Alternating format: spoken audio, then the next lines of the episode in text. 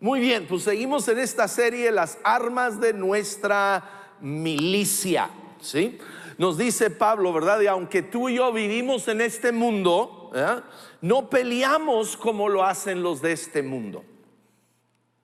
Tú y yo no vamos a pelearnos en, en, la política. Y hablando de la política, voy a tomar una pauta aquí. Tenemos un presidente nuevo en esta nación de Estados Unidos. Y la escritura nos enseña, no importa por quién hayas votado, que debemos de orar y bendecir la vida de nuestros gobernantes. ¿Les parece? Vamos orando. Señor, bendecimos al presidente Biden. Bendecimos, Señor, a su gabinete, bendecimos, oh Dios, al Congreso, al Senado. Pedimos, Señor, tu, tu mano sobre ellos. Señor, que tú pongas a su lado hombres y mujeres de fe que hablarán tu consejo a su oído. Pedimos tu gracia y tu favor sobre sus vidas y las decisiones que van a tomar en el nombre de Jesús. Amén. Amén. Entonces hemos visto, ¿verdad? Debemos de orar, debemos de orar por el gobierno, debemos de orar por la economía, debemos orar en todo, debemos de orar. De hecho, la oración, ¿verdad? Es una de nuestras armas y la palabra de Dios, el ayuno, el arrepentimiento y la adoración. Entonces, ya hemos hablado de la oración, ¿verdad? Que nos dice que nos dice Pablo, ¿verdad? Orad sin qué? Sin cesar. E, e, es constante, es todos los días, es todo el tiempo, no es nomás cuando vengo a la iglesia. Y nuestra oración debe ser ferviente, persistente, de fe, en unidad y en el espíritu. Y luego hablamos de la palabra de Dios, ¿verdad? Hebreos nos dice que es viva y eficaz y más cortante, ¿verdad? Que una espada de dos filos. Entonces dimos, la palabra de Dios es como un escudo para protegernos de los ataques del enemigo y es una espada para llevar la batalla al enemigo. Y luego hablamos del ayuno, ¿verdad? El ayuno es dejar de comer sea una comida, dos comidas, tres comidas en un día, dos días, tres días, en lo que Dios pone en tu corazón, pero debe ser un hábito en nuestras vidas. Y, estamos pidiendo a la gente que se registre. Eh, eh, tenemos en, la página de Vino Nuevo eh, donde te puedes registrar qué día de la semana tú vas a estar ayunando y que lo hagamos una práctica en nuestra vida. Y hoy vamos a estar hablando de otra arma que es el arrepentimiento. En Segunda de Crónicas, el capítulo 7, encontramos el rey Salomón. Ha terminado la construcción del templo. Es una magna, magna eh, eh, eh, construcción, ¿ok? Ah, han, han, hecho todo de lo más fino, de lo más puro, las mejores maderas, mejor oro, plata, todo y dice, y cuando Salomón terminó el templo y el palacio real, llevando a feliz término todo lo que se había propuesto hacer en ellos, el Señor se le apareció. Dios mismo viene y se le aparece a Salomón. ¿okay? Tiene esta apariencia con Dios. Dice, y he escuchado tu oración. Es importante, Dios oye nuestra oración. Y he escogido este templo para que en él se me ofrezca sacrificios. Ahora, en ese tiempo Dios habitaba en un templo físico construido por manos humanas. Primero había sido eh, en el tabernáculo de Moisés, que era una carpa, y ahora es el templo de Salomón. Pero hoy en día, escúchame, tú y yo somos el templo del Espíritu Santo. Dios habita en nosotros. Entonces lo que Él está hablando aquí del templo, escúchame, es tu vida y mi vida. Él está hablando a ti y a mí y dice, cuando yo cierre los cielos para que no llueva, o le ordene a la langosta que devora la tierra, o envíe peste sobre mi pueblo. Está diciendo, cuando las cosas se ponen mal, cuando de repente la economía se va al piso, cuando de repente hay una pandemia, cuando de repente, ¿verdad? Las cosas están mal, ¿qué dice que hagamos? Dice, si mi pueblo, ¿si quién? El pueblo de Dios, tú y yo.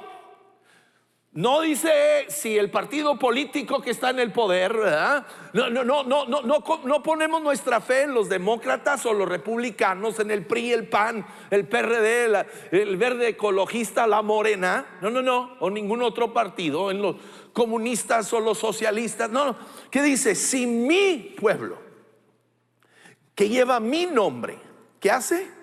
Se humilla y ora y busca y abandona su mala conducta, yo lo escucharé desde el cielo, perdonaré su pecado y restauraré su tierra. Mantendré abierto, dice, mis ojos y atento mis oídos a las oraciones que se elevan en este lugar. Desde ahora y para siempre escojo y consagro este templo. ¿Quién es el templo del Espíritu Santo? Tú y yo. ¿Ok? Entonces Él está diciendo nuestras vidas, ¿ok? Para habitar en Él. Y mi ojo y mi corazón siempre estarán allí. ¿Sabes que los ojos de Dios están sobre ti y sobre mí? El corazón de Dios está hacia nosotros para escuchar nuestro clamor. Ahora, ¿qué es lo que estamos clamando? ¿Qué es lo que tú y yo estamos clamando? ¿Qué es lo que Él le dice aquí? Y nos habla uno de el arrepentimiento de arrepentirnos del pecado, el pecado en nuestras vidas. Ahora, el enemigo hace dos cosas. El enemigo va a venir y tratar de convencerte a ti y a mí que no hay ningún pecado en nosotros. Dios ya me perdonó, yo ya yo estoy viviendo bien. O te va a tratar de convencer de que eres tan mal pecador que Dios no te puede perdonar.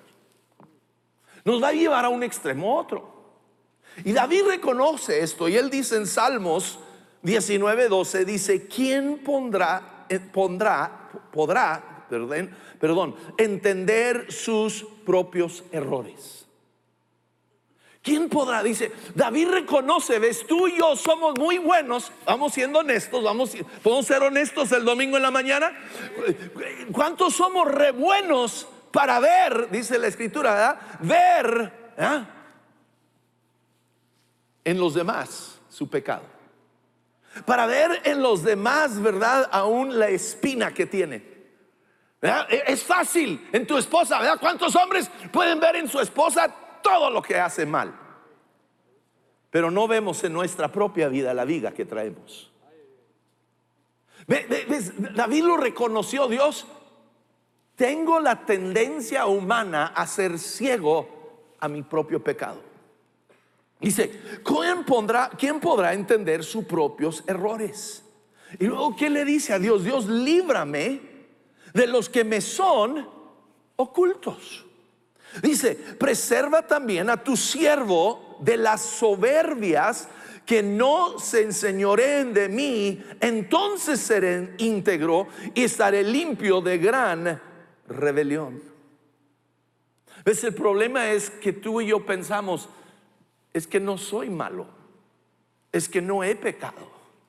Y luego en veces nos comparamos con otra gente y no, pues ese sí, no, aquel no, Dios.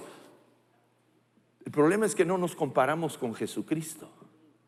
Porque si me comparo con Cristo, yo soy un vil ¿Ves? Nos dice el apóstol Juan en 1 Juan 1.8, dice, si afirmamos que no tenemos pecado, nos engañamos a nosotros mismos y no tenemos la verdad. Yo tengo que reconocer que hay áreas de mi vida que aún necesito rendir a Dios. Hay áreas de mi vida que yo necesito entregarle a Él para que Él me limpie. De hecho, Jesús en el Padre nuestro, ¿verdad? Nos enseña a orar que perdónanos nuestras qué? Nuestras deudas, nuestras ofensas. Esta oración que debemos de a diario hacer, a diario es ir delante de Él y pedir que Dios nos limpie. ¿Se acuerdan cuando Jesús está por lavar los pies de sus discípulos? Cuando llega con Pedro, Pedro le dice, no, no, no, no, no, no, no, a mí no me vas a lavar los pies. Ahora, era un asunto de orgullo, de orgullo, ¿cómo es que voy a dejar que Jesús me lave los pies todos sucios? Y Jesús le dice, si no te lavo los pies, no eres parte conmigo. Y entonces Pedro se va al otro extremo. Ah, bueno, dame todo un baño. Eh, de un extremo a otro, así nos trae el diablo.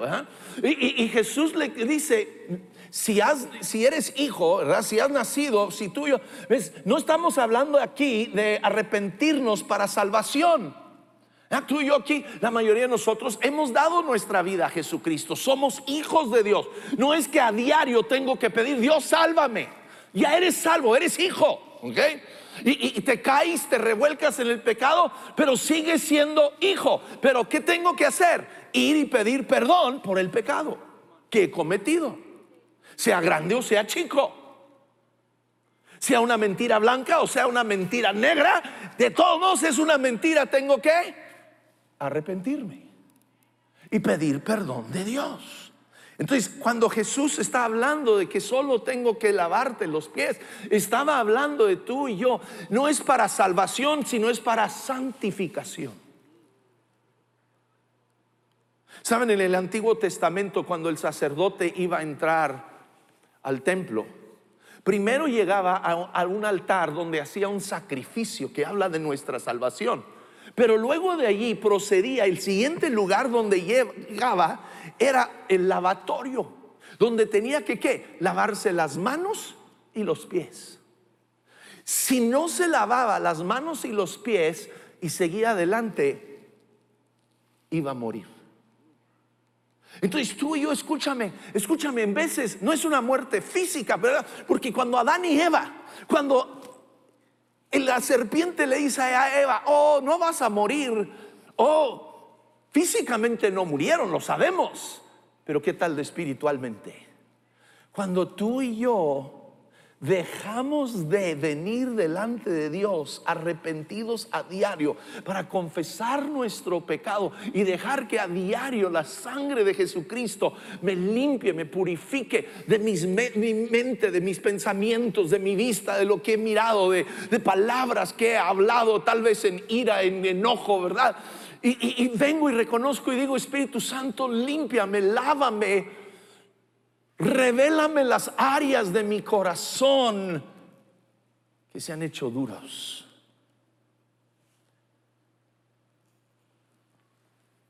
¿Qué nos dice David en Salmos 51, 17? Los sacrificios de Dios son qué?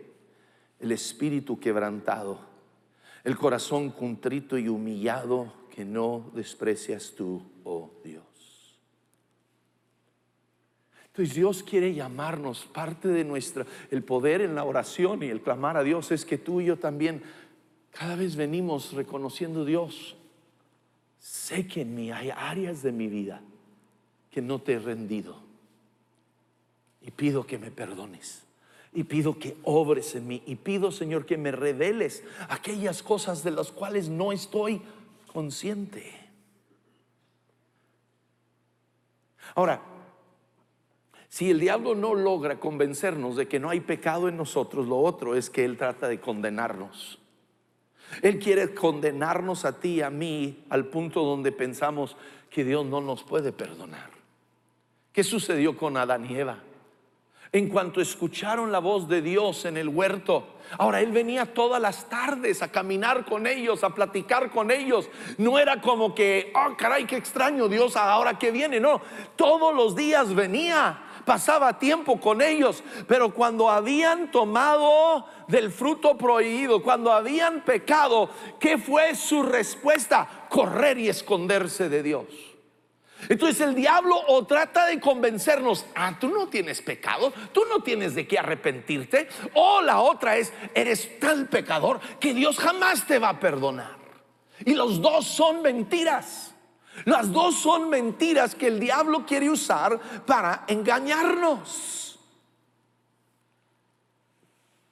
¿Qué nos dice de nuevo? Primera Juan 2 dice, hijitos míos, estas cosas os escribo para que no pequen. Si alguno hubiera pecado, que dice, abogado tenemos para con el Padre a Jesucristo el justo.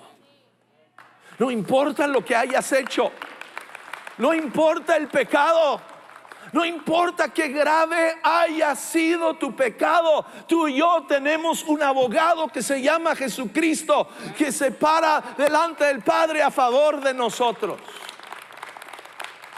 Pero ¿qué tengo que hacer? Nos dice Juan, dice, si confesamos, ¿qué? ¿Si qué? Confesamos nuestros pecados. No si los escondo, no si los trato de tapar, no si trato de hacer excusas, es que mi papá era así, es que mi madre era así, eh, eh, eh, es que la sociedad, si viera las redes sociales, como... No, no, no, si confesamos nuestros pecados, Dios es fiel y justo y nos limpiará y nos perdonará de toda maldad. Romanos 8.1 Apréndete este versículo, memorízalo, ponlo en tu refri, ponlo en el hombres en el refri, mujeres en el espejo. Ahora pues, ninguna, digan conmigo, ninguna. ¿Cuántos? Ninguna condenación hay para los que están en Cristo Jesús. Ninguna condenación. ¿Ves? Jesucristo, Dios no nos condena. Oh, traerá convicción a nuestra vida, sí. Convicción para que tú y yo, por eso pedimos, Dios, revélame las áreas de mi vida. Y el Espíritu Santo empieza a remover y a revelar áreas de nuestra vida. ¿Se han metido alguna vez a, limpiar un closet o a limpiar y de repente descubren, ah, caray, yo ni sabía que todo esto estaba aquí? ¿Y qué sucio estaba? Es así en nuestra vida. Le, pedimos Espíritu Santo, empieza a revelar. y, entonces cuando lo revela, lo revela no para condenarnos, sino para llevarnos a Él al arrepentimiento, para traer limpieza y pureza a esa vida.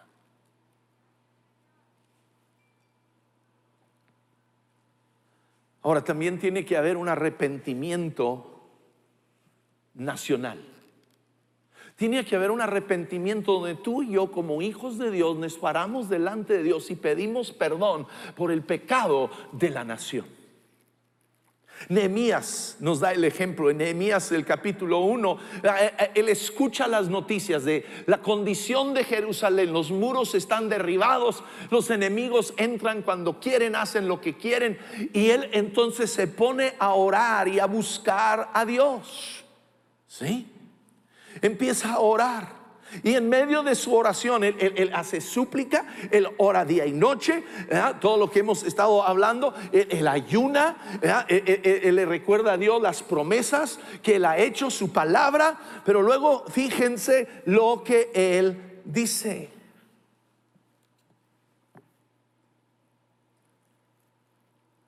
Verso 7. Te hemos, perdón, vamos al 6. Dice, te suplico que prestes atención, que fijes tus ojos en este siervo tuyo que día y noche ora en favor de tu pueblo Israel. Confieso, ¿qué hizo? Confesión, confesión. La confesión es buena. La confesión, digan conmigo, es buena.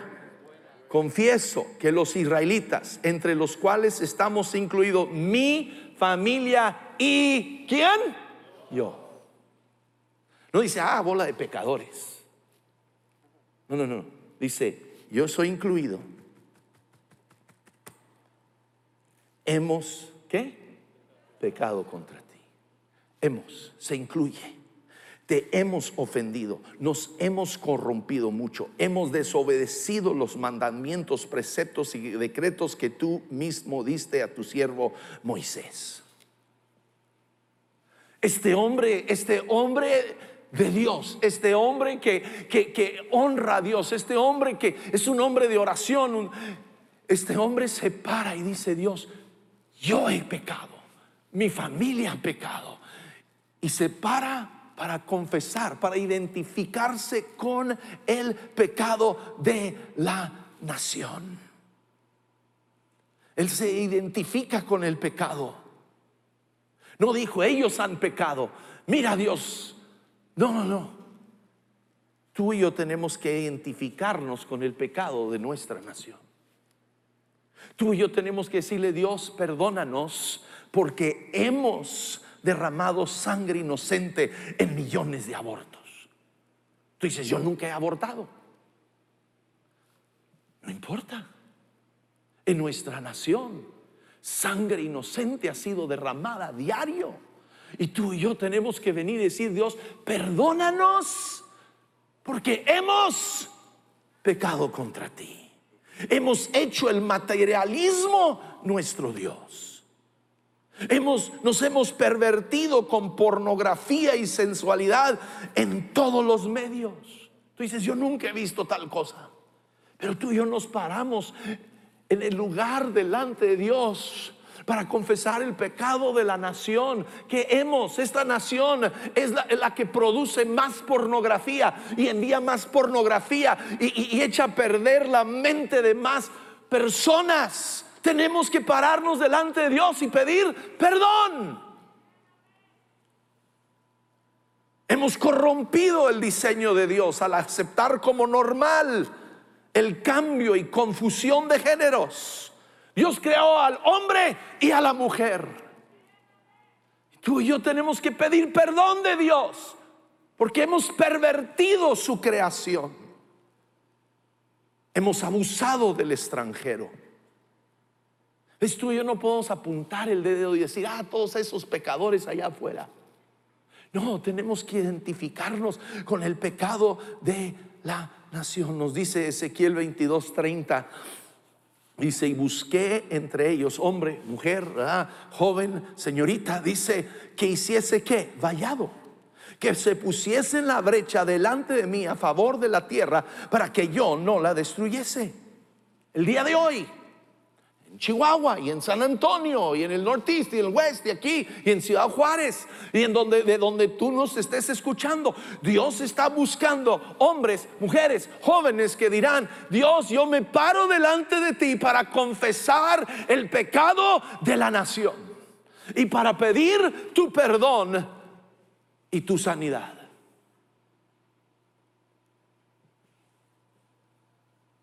Es pararnos en la brecha. Es lo que Dios está buscando de nosotros el día de hoy. Que nos humillemos ante Él. Que tomemos responsabilidad como el cuerpo de Cristo para pedir perdón por el pecado de la nación. Ahora, cuando lo hacemos, escúchame, hay una bendición que se desata sobre nuestras vidas. Leyendo esta semana me topé con Salmos 32. Me fascinó me fascina Salmos 32. Quiero leértelo. Dice, dichoso aquel a quien se le perdonan sus transgresiones, a quien se le borran sus pecados. Dichoso aquel a quien el Señor no toma en cuenta su maldad, en cuyo espíritu no hay engaño. ¿Cuántos queremos ser esa persona? Yo quiero ser esa persona bendecida por Dios, porque Dios ha borrado mis pecados, porque Dios ha perdonado mis pecados. Pero ¿cómo llegamos allí? ¿Cómo llegamos allí? Dice, mientras guardé silencio, ¿eh? mientras no lo confesé, mientras lo guardé un secreto, mientras lo traté de ocultar, mientras hice excusas, dice, mis huesos se fueron consumiendo por mi gemir de todo el día. Mi fuerza se fue debilitando como el calor del verano, porque día y noche tu mano pesaba sobre mí. Pero dice, te confesé mi pecado, no te oculté mi maldad. Me dije, voy a confesar mis transgresiones al Señor. Y tú que perdonaste mi maldad y mi pecado. Oh, sí.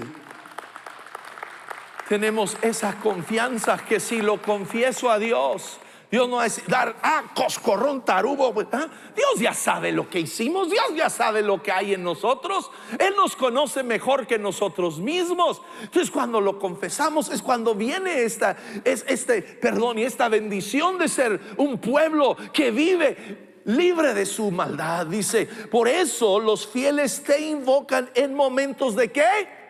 De angustia. Creo que estamos viviendo en momentos de angustia. Creo que la tierra el mundo está sufriendo momentos de angustia y es tiempo que tú y yo como hijos de Dios nos levantemos. ¿Para qué? Para confesar el pecado.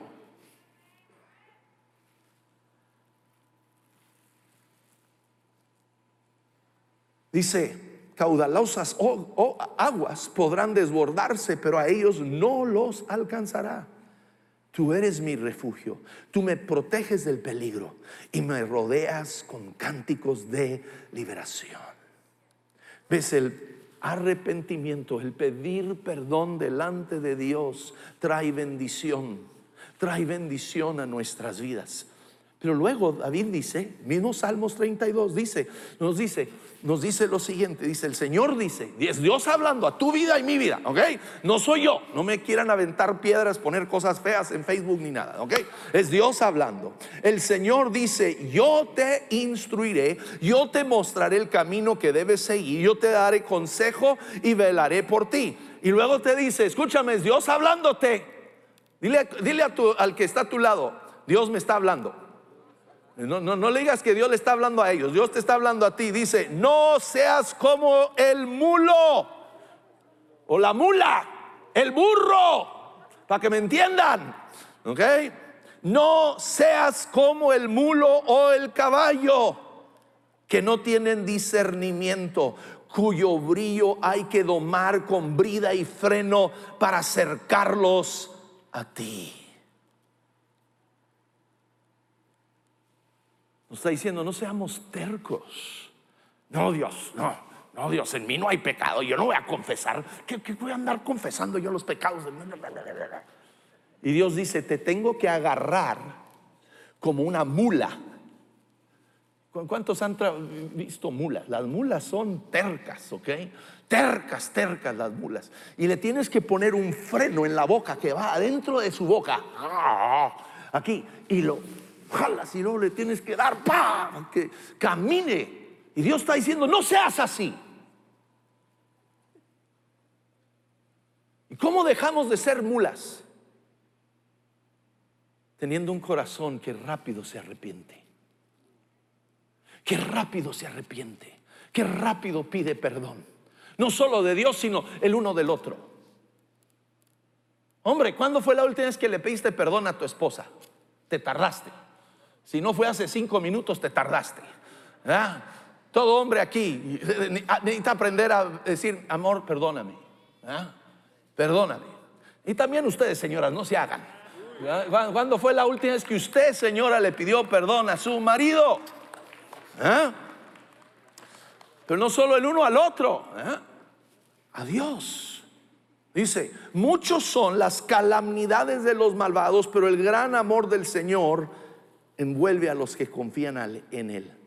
Alégrense ustedes los justos, regocíjense en el Señor, canten todos ustedes los rectos de corazón. ¿De dónde viene esta felicidad de tener un corazón no duro como la mula, sino ligera que dice Dios, perdóname el pecado contra ti?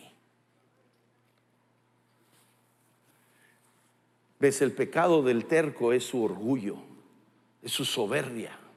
E, e, es, yo no hice nada o yo no, voy a, yo no voy a confesar. ¿Por qué tengo que hacerlo? Vayan pasando los de la alabanza, por favor, en todos los campus. Ese fue el pecado de Israel. Es el pecado de Israel es que Israel se sentía tan orgulloso de su religión, de su religiosidad, que Dios tuvo que tomarlos y llevarlos a Babilonia como esclavos para quebrantar el orgullo en ellos, para que confesaran su pecado delante de Dios. Ahora no solo es confesarlo, es abandonarlo. Pues no es solo Dios, perdóname porque le he estado gritando a mi esposa, he estado gritando a mis hijos mala. Perdóname Dios por las palabras que salen de mi boca. Es deja de hacerlo es deja de hacerlo. Mujer, no es nomás Dios, perdóname por ser respondona con... Ah, deja de serlo. Es venir delante de Él arrepentidos, confesando nuestro pecado y abandonando nuestro pecado. Entonces, volviendo a Segunda de Crónicas 7:14, donde Dios se le aparece a Salomón le dice, Salomón, en este templo, Ahora tu vida y mi vida, dice, yo voy a estar atento, voy a escuchar tu oración. Pero dice, si te humillas y buscas y abandonas tus mala conducta, yo los escucharé desde el cielo y perdonaré su pecado y restauraré su tierra. Daniel, Daniel, este profeta de Dios, este hombre que ni siquiera se iba a contaminar con la comida del rey, su vida era tan recta. Ora en Daniel 9:5 y dice, hemos pecado y hecho lo malo. Hemos sido malvados y rebeldes. Nos hemos apartado de tus mandamientos y de tus leyes. Nos hemos no hemos prestado atención a tus siervos los profetas. Entonces es tiempo que como individuos y como iglesia venir delante de Dios y pedir perdón por nuestro pecado y por el pecado de la nación. Yo voy a invitarte en este momento, incluyendo a los de la alabanza, los voy a invitar a ponerse de rodillas. Si físicamente te es difícil, no puedes por alguna razón, está bien, quédate en tu silla, pero si no hay un impedimento físico, yo te quiero de rodillas. Porque nos habla de una actitud de arrepentimiento, nos habla de una actitud de humillarme ante Dios y postrarme ante su presencia.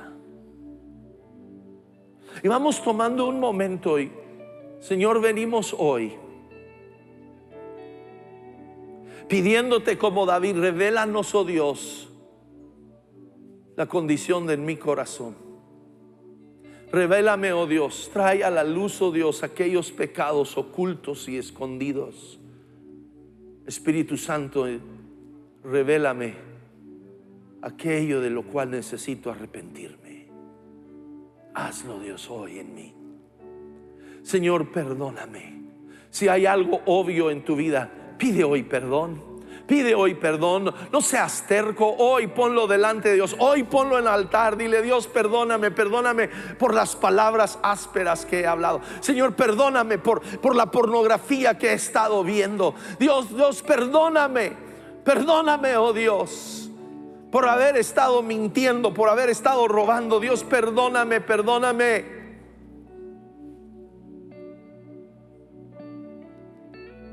Y ahora vamos juntos, vamos pidiendo perdón de Dios por el pecado de nuestra nación. Señor, perdónanos porque te hemos abandonado.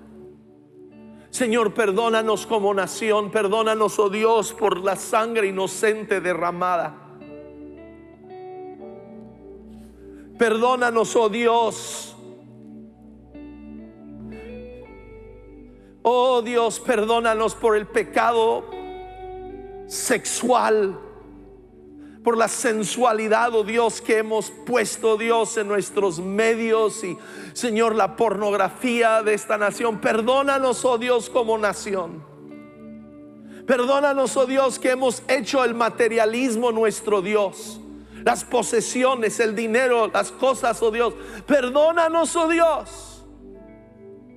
Perdónanos, oh Dios, como nación, porque hemos corrompido, Dios, tu naturaleza, tu creación. Perdónanos, oh Dios, porque hemos abusado del extranjero, oh Dios. Perdónanos, oh Dios. Perdona nuestra tierra, oh Dios. Perdona nuestra tierra. Perdónanos, oh Dios. Perdónanos como nación. Perdónanos como individuos, Señor. Oh Señor, venimos ante ti humillándonos y buscando tu rostro. Señor, te damos gracias que tú nos oyes, que tus oídos están atentos a nuestro clamor. Gracias Señor que tú, oh Dios, eres el que nos perdona y tú eres el que nos sana. Gracias, oh Dios.